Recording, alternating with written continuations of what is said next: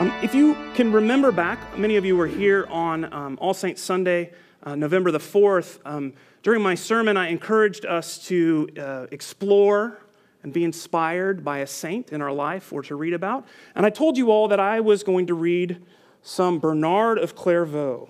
You might have remembered, I even held up his book. Well, I tried. I really did. I tried really hard but my heart was just not in a place that I could receive Bernard's work. So Bernard goes back on the shelf to be taken up again later.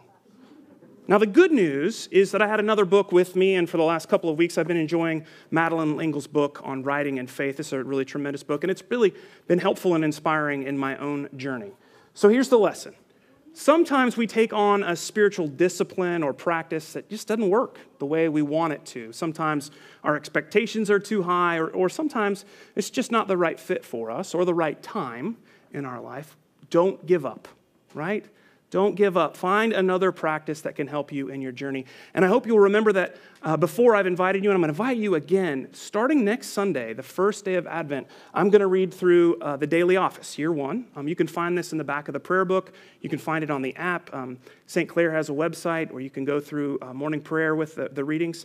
Um, it's going to be a great way to engage um, regularly uh, the reading of Scripture and the practice of prayer. So I, I commend that to you. I'm going to pick that up starting on Sunday. Hope you'll join me for that. Well, during Thanksgiving, uh, the week we just had, my wife Allison and our kids and I, we, we did some traveling. Um, we uh, were really blessed to um, see lots of family and friends in Alabama and Mississippi. Um, it was a wonderful time, a deliberate time with the kids, uh, walking on the beach, eating delicious food, um, and reconnecting with all these people. And I'm really, really grateful um, for the week that we had and, and the time that we were able to spend together. Um, God's abundance is, is really made clear on a, an experience like that, where you get to see people you haven't seen in a while and, and to be thankful for. One of the nights that we were, were down um, at the beach, uh, we went to dinner at a restaurant, and we happened to walk into the restaurant just as two television screens uh, turned to the six o'clock evening news. So we're sitting at a, a, table, and my son is in front of me, and I notice his eyes keep going to the TV screen. That's not unusual for Hill.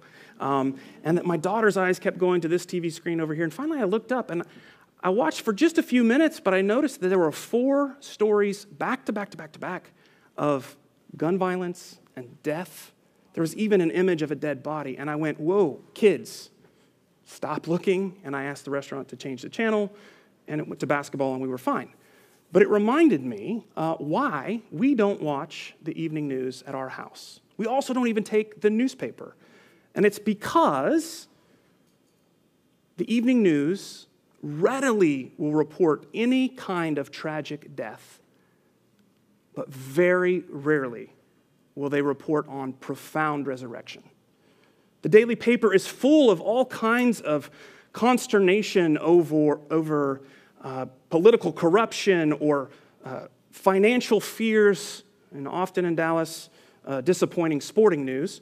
Um, but the paper is really kind of lacking on uh, the good work and that's happening in our community and the leaders that make it happen. Social media is, is full of all kinds of political rants and ravings and people spouting uh, particular ideologies. Even our Christian brothers and sisters, I know it's none of you, have a tendency on Facebook to forget that the, elect, the leaders that we elect are only temporary, uh, but in fact, uh, we serve a king who is eternal.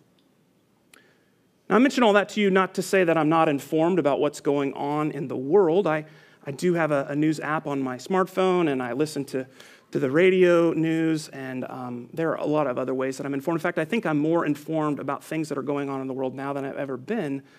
But I say that to you because I think that social media and these other media outlets that I've mentioned, um, I, I do think they communicate truth, but I don't think that they communicate the full truth. And as in Christians, I think it's really important for us, and particularly for our children, to, to understand news and media and stories through the lens of our faith. I'm wondering if partial truth can be just as dangerous as fake news. In the gospel today, we hear Pilate ask Jesus a question, and Jesus respond, You say that I'm a king, but it's for this reason that I've come to testify to the truth. Everyone who hear, you know, receives the truth hears my voice. Jesus is all about truth. Christ's kingdom is founded on the truth that God loves us and made us and wants to be in relationship. This is truth that's not partial. This is ultimate truth, most important truth, and it's truth that comes from God's very self. Today in the church, we, we celebrate a relatively new feast day, Christ the King Sunday. Uh, it was founded in, in 1925 by Pope Pius XI. And Pius noticed that a lot of church going folk uh, were becoming very secularized in their practices. They seemed to become uh, very interested in consumerism and social status and things of that nature. Pius said, you know, we, we really need a Sunday in which we can be reminded in, in the earthly world that we live in, whatever our context, whatever our systems of government, that we as Christians believe we have a king, Christ. And so to be reminded of that every year uh, and was instituted, and we continue to celebrate it today. Christ our King is the one to whom we should have primary allegiance to, the one to whom we should ho- show homage in our lives. Now, this Sunday, Christ the King Sunday, is, is one of tension, really. Um, there's three ways at least that we're in tension between uh, where we are and where we're going. So we, we've just liturgically been through this long season after Pentecost. Does anybody even remember Pentecost? Yes, of course we do, because there was a monkey, right? We remember Pentecost. A couple of you were here. All right, good. Um, but it's been a long time since Pentecost. And next Sunday, we're going to journey into the season of Advent, a season of preparation, um, as we prepare for uh, the coming of the Christ child and also for Jesus' return. So we have this tension today, right in between this long season and the one that is to come. We have a, a tension um, in our reading from Revelation and the gospel reading, in that in Revelation we hear about the cosmic Christ, you know, the one all powerful who's to come back and, and rule with, with power and might, and uh, the story of our crucified Savior, whose power is found through his forgiveness, through his mercy. And we, thirdly, we live in this wonderful country where we elect our leaders, and yet as Christians, we claim citizenship of God's kingdom. We live in the already and the not yet. Christ has died, Christ is risen, and Christ will come again. Today, we're reminded that though many people in our world will, will seek security through wealth and power, that our kingdom, the kingdom that we belong to, is not one that's founded on those things.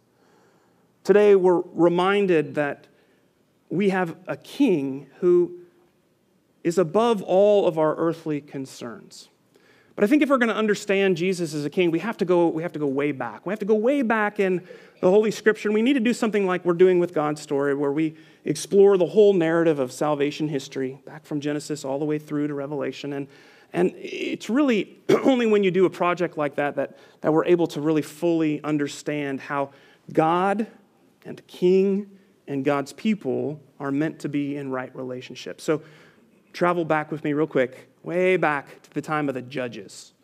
We've talked about that recently in God's story.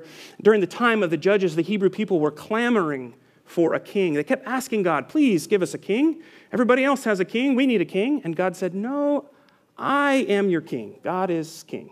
You don't need another king besides me. And they said, Yeah, yeah, no, we, we yes, you're God and, and you're our king, but we, we need like an earthly ruler um, because all these other people have an earthly ruler. And so God sends the prophet saying, uh, You don't want a king. When you get a king, bad things are going to happen. The king's going to lead you astray from following me. And they're going to take your young children and into their household. They're going to tax you. They're going to do all these things. And people say, no, no, no, we want a king.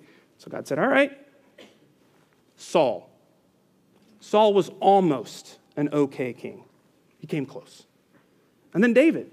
David was pretty good. He had a few indiscretions. We won't talk about them today.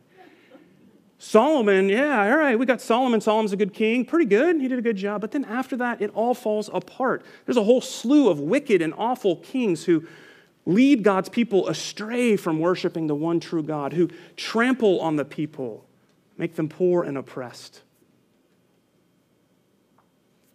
And then fast forward to the first century. God's people are clamoring for a king again. This time, they want a king to come and rescue them from the foreign oppressors, the Romans. But the Romans aren't the only foreign oppressors they've had. This is like the fifth different uh, nation people group that have been in charge for a long time. And so the people are desperate for a king to come and, and lead a military victory. And so this time, God says, Okay, I'll send you a king. But he sends Christ the king, a king who, whose power is not fulfilled through military might or prowess, but a king who is interested in defeating sin and death. A king who can teach us a different way how to live with each other. Nearly 2,000 years now after the resurrection, here we are again, awaiting for the return of our King. Christ's physical presence is not currently with us, but his spirit continues on in and through us. So, if Jesus Christ is our King, then the whole weight of the world that we sometimes feel on our shoulders belongs on His. If we follow Jesus Christ as our King, then we will seek His will in our lives and in the world rather than riches or power because Jesus Christ is our King the earthly leaders that we might cheer for or jeer at take a back seat to the truth that we're really only resident aliens. We're here for a time, and hopefully we'll leave the world a better place than we found it. But that our identity, our destiny, is in eternity with our Creator. And so I wonder how you and I might, this week, remember that Christ is our King and celebrate that fact. I wonder if we'll follow our King's leadership and work for mercy and justice and peace in the world. I wonder if we'll tell people about God's love and incredible forgiveness in our lives. I wonder if we can place our primary allegiance in Christ as our King rather than in any of the other numbers of allegiances or associations we might have. Thank God we have a King who teaches us a better way to live than the world teaches. Thank God that we have a future to look forward to, one of hope and peace. Thanks be to God who, from the beginning, has patiently waited for us to acknowledge the divine reign in our own lives and has sent us Christ the King. Amen.